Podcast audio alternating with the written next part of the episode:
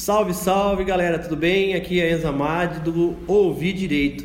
Pessoal, para você aí que já nos segue aí no Instagram, né, que já tem aí nos acompanhado aí com algumas postagens, hoje a gente vai falar aqui através do podcast, que é esse canal aí fantástico aí de comunicação, e hoje nada mais nada menos com a presença aqui do nosso amigo, nosso advogado aqui, professor de ética também, nada mais nada menos que o Resenha nada mais, nada menos que Ni Wagner. É, galera, Ni Wagner. Ni Wagner hoje vai estar falando com a gente aqui um pouquinho sobre a escolha das carreiras jurídicas. Que caminho seguir?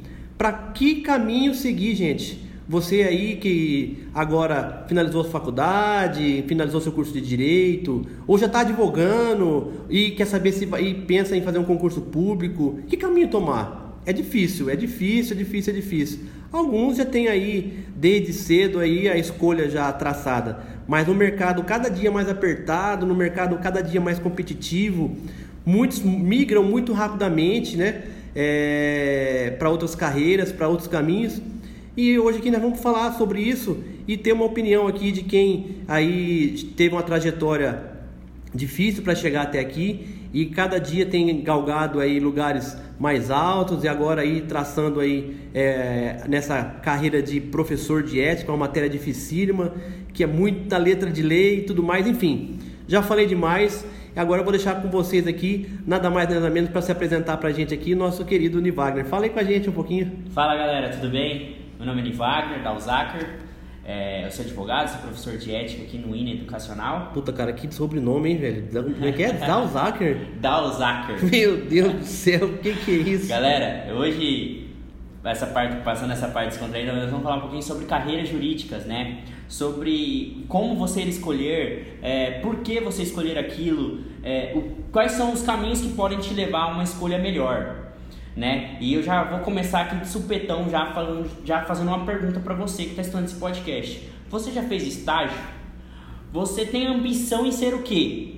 E você já procurou estagiar nisso para saber se a sua ambição equivale a, a, ao resultado final ali, se você vai chegar na equação que você deseja? Por exemplo, você deseja ser delegado, você quer empunhar uma arma, você quer pegar bandidos, mas você sabe realmente as atribuições do delegado, você sabe realmente as atribuições de uma carreira policial, como que funciona lá dentro, como que é o esquema?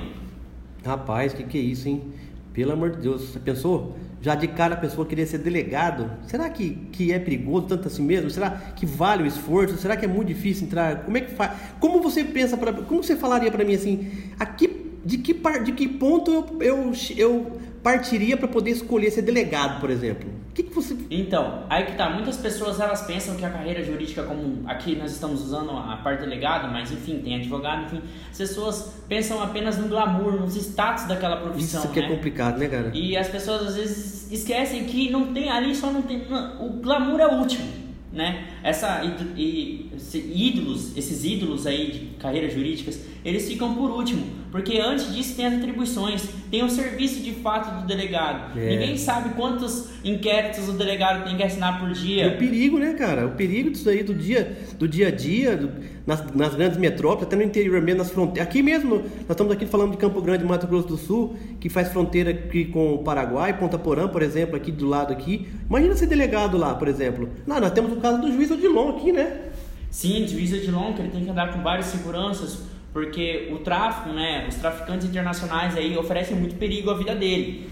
E isso também se equivale a um delegado, porque se o delegado prende meio mundo, logo ele vai ser um alvo, ele vai ter um alvo em suas costas. Então, por isso que é muito importante aí, eu, eu volto, é uma coisa que eu canso de repetir, eu repito lá nas minhas stories do resenha, eu falo para as pessoas, você tem que estagiar, você tem que saber a realidade do órgão que você está procurando. E na faculdade, no período de faculdade, a pessoa pode, pode estagiar na delegacia, pode, pode estagiar, pode, pode ir para fazer em cartórios, é, no, no, Ministério Público, tem vários, vários órgãos judiciários que, que abrem as portas para estágio, não tem? Sim, com certeza. Desde o primeiro semestre as pessoas podem estagiar, elas podem entregar seus currículos aí em diversos departamentos, fora os concursos públicos que tem de estágio, né? Como, por exemplo, do Tribunal de Justiça, do Ministério Público, da Defensoria Pública, é, de delegacias, eu acho que é só contratado mesmo, eu não tenho certeza se tem concurso ou não. É que as, as, as universidades as universidades ela tem aquela, aquela, aquelas horas que o MEC exige de, de atividades Sim. complementares e tem que o acadêmico passar pra, pela delegacia e tudo mais para poder conhecer, né? Que é muito importante, é, inclusive.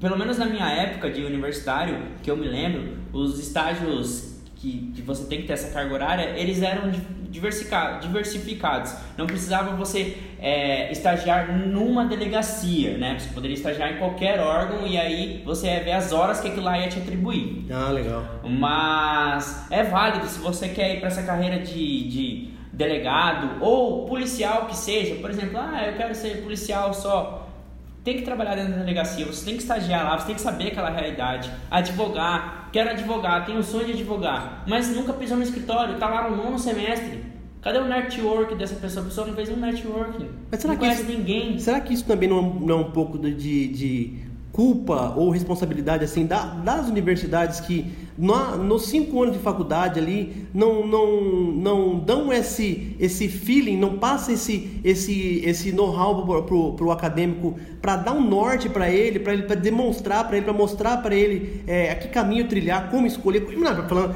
em, em relação a isso também, como que você na, na, na, na faculdade, no período de faculdade, resolveu advogar?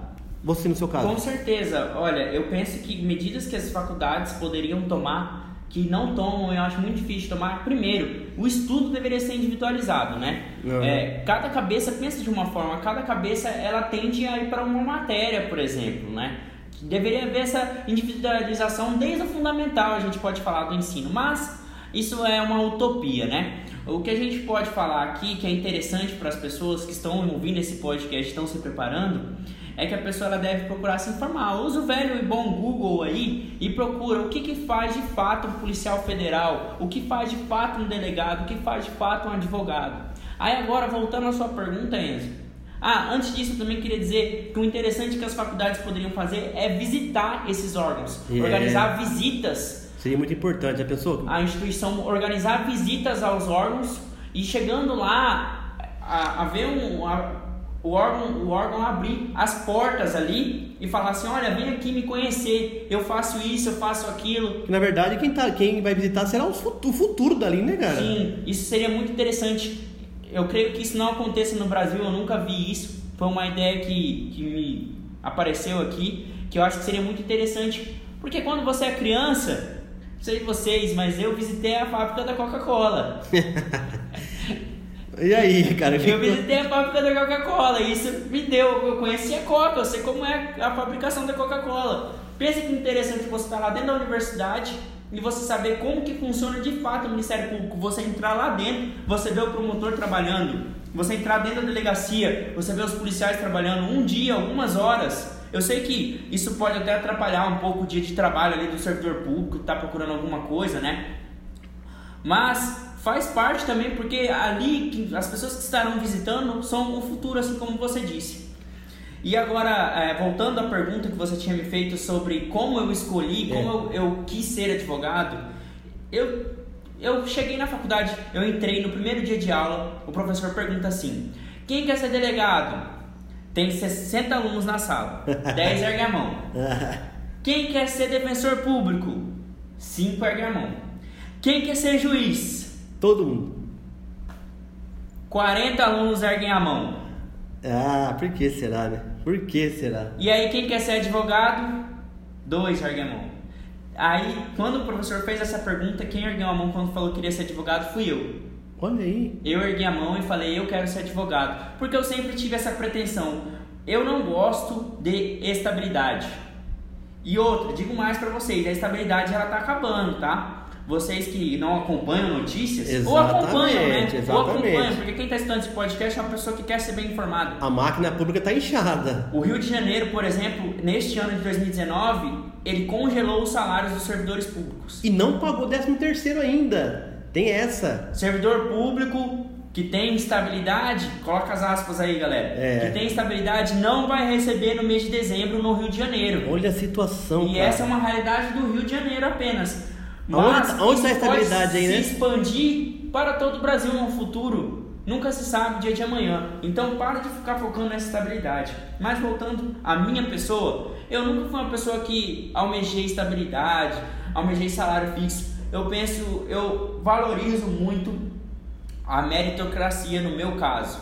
Eu penso que se eu trabalhar muito eu vou conquistar, né? Eu sei que tem pessoas que infelizmente elas é, não conseguem isso porque passam por dificuldades, enfim, a desigualdade no Brasil é muito grande. Eu acho que esse negócio de igualdade não existe. É o que ah, existe, é, na verdade, é uma equidade, né? Assim como nós aprendemos ali quando a gente vai estudar a Constituição, né? Direito constitucional, que tem igualdade e equidade. Eu penso que no Brasil existe equidade. Nem sempre é, pessoas conseguirão chegar e ser advogado, né? A família precisa que a pessoa trabalhe num emprego é, involuntário, um emprego normal, enfim. Como, vamos dizer, uma empregada doméstica, não desvalorizando a profissão de forma alguma. Jamais, né? A minha, minha mãe, ela é empregada doméstica, né? Mas infelizmente nem todos chegarão lá, mas eu penso que a meritocracia é a minha vida. Eu trabalho muito e eu penso que eu vou conquistar isso. E estabilidade, conforto, ficar paradinho numa cadeira fazendo não é da minha índole. Eu gosto de produzir. Eu gosto de buscar. Ser útil, né, cara? Ser útil de verdade, né? É. Não é só simplesmente pensar que é, al alcancei lá a minha tão sonhada estabilidade e agora o mundo lá fora que se expõe. E aí né? você fica estagnado naquilo. Por exemplo, lá um servidor público ele ganha 15 mil reais. Vamos colocar que ele ganha 15 mil reais, dependendo da carreira jurídica dele. Ele vai ter os quinquênios, vai ter uns aumentos aí, mas ele sempre vai ser aquela coisa programada, não tem um diferencial, ele não pode fazer nada para mudar a vida dele. Eu quero mudar. E outra, né, Wagner? O advogado, ele pode ganhar quanto ele quiser, depende dele, né, cara? Só depende dele. Depende dele. Depende e dele. esse negócio de falar que o mercado tá inchado é uma balela também, porque o mercado tá inchado para quem fica sentado na cadeira esperando. Exatamente. Pessoal, olha só que papo mais interessante. A gente podia passar horas aqui falando, horas e horas e horas e horas. Mas eu quero só falar só mais uma coisinha antes da gente, antes da gente encerrar esse podcast aqui, que é um conteúdo, gente, que é de valor, entendeu? É que nem o Wagner falou, quem busca o podcast porque quer uma informação, quer um conteúdo que realmente é relevante. Olha só que interessante. Nós falamos aqui de como escolher a carreira jurídica, passamos ali pela questão da faculdade, que a faculdade não dá um caminho, não dá um norte e tudo mais. Ouvimos aqui a experiência do Wagner em relação é, que desde a, desde a faculdade ele já tinha pretensão de ser advogado, contou a experiência de que ser filho de empregada doméstica, isso não o limitou a chegar é, à posição de advogado. Ele, ele por, por meritocracia, assim como ele diz, né? Nossa, que palavra, meritocracia, mas é isso mesmo, quer dizer o quê? Por mérito próprio, correu atrás e tem é, caminhado e tem feito um trabalho diferenciado para vocês terem ideia, eu vou até aqui fazer um, um, comercial aqui do, do material dele. O cara desenvolveu, galera, aí um material de ética que se você procurar no mercado hoje, procura aí, faz uma, faz uma pesquisa, procura hoje uma, uma doutrina, algo, um, um, um material de qualidade para você estudar ética, né? Para poder aí prestar o exame de ordem. Você não vai encontrar muita coisa não, galera. E ele lá no canal dele, lá Resenha do Direito, tem lá o caderno de ética. Dá uma olhadinha para você ver só. Então assim, é difícil encontrar pessoas que realmente querem sair da zona de conforto, que querem, querem galgar a, a estabilidade, mas uma estabilidade que ele vai fazer a estabilidade dele, ele vai ganhar o quanto ele quiser, ele vai trabalhar o quanto ele quiser. E os, os andares, os degraus que ele vai chegar são ilimitados, né? Mas o que eu queria falar no começo dessa, dessa, dessa fala minha é o seguinte: que lá na faculdade, galera tem uma pessoa que pode influenciar a sua decisão na escolha na carreira jurídica. Sabe quem é? O professor. Com certeza. O professor. Por que, que eu dou hoje? Eu dou aula de direito penal, processo penal. Por que, que eu gosto de filosofia do direito? Por quê? Porque você teve um professor que te instigou a gostar disso. Exatamente, cara. Então você, professor de direito, você, docente, que ouve o podcast, que de alguma maneira esse podcast alcançou, influencie, influencie, dê uma aula, uma aula com motivação. Não trabalhe, não vá no quadro só, não sente na cadeira da universidade, faça de conta que está dando aula e o aluno faz de conta que está assistindo. Pelo amor de Deus, vamos mudar essa história, vamos mudar esse país. É possível mudar, gente. Essa situação onde nós temos aqui no Brasil o dobro de. Ó, se juntar todas as faculdades de direito do Brasil, dá o dobro de faculdade que tem no mundo inteiro. Olha só, será que nós temos realmente uma qualidade na formação dos alunos? Deixo aqui essa pergunta. E eu vou deixar para finalizar, galera, com o Wagner, para ele falar para mim. Você acha que nós temos hoje, com esse número de universidades de direito, de faculdade de direito no Brasil, qualidade realmente no ensino? Olha, Enzo, eu vou dar uma resposta bem curta e grossa. Não, não temos. Olha que, olha que Galera, eu fico, sinceramente, eu dar, se eu pudesse fazer aqui um minuto de silêncio, eu faria. faria um minuto de silêncio. É triste ouvir isso. É triste ouvir isso. Não temos qualidade nas universidades, nas faculdades de direito no Brasil. Então, deixo aí a reflexão para vocês, tá bom? Professores, pelo amor de Deus, influenciem os seus alunos para que lá na frente eles possam influenciar outros porque nós não podemos pensar no hoje, nós temos que pensar no amanhã. Nós somos formadores de opinião, tá bom? Gente, de antemão eu agradeço a todos que estiverem ouvindo isso aqui. Compartilhem aqui com a galera. Segue a gente aqui no Spotify. E se você lembrou de alguém que gostaria de ouvir sobre esse tema, compartilha com ele. Manda para ele lá. Ajuda a gente aí, tá bom, pessoal? Agradeço a todos aí e vamos que vamos. Logo, logo temos mais mais e mais e mais conteúdos desse tipo, conteúdo relevante para que nós possamos a cada dia que passa agregar conhecimento junto, tá bom, galera? Valeu, um abraço, até a próxima.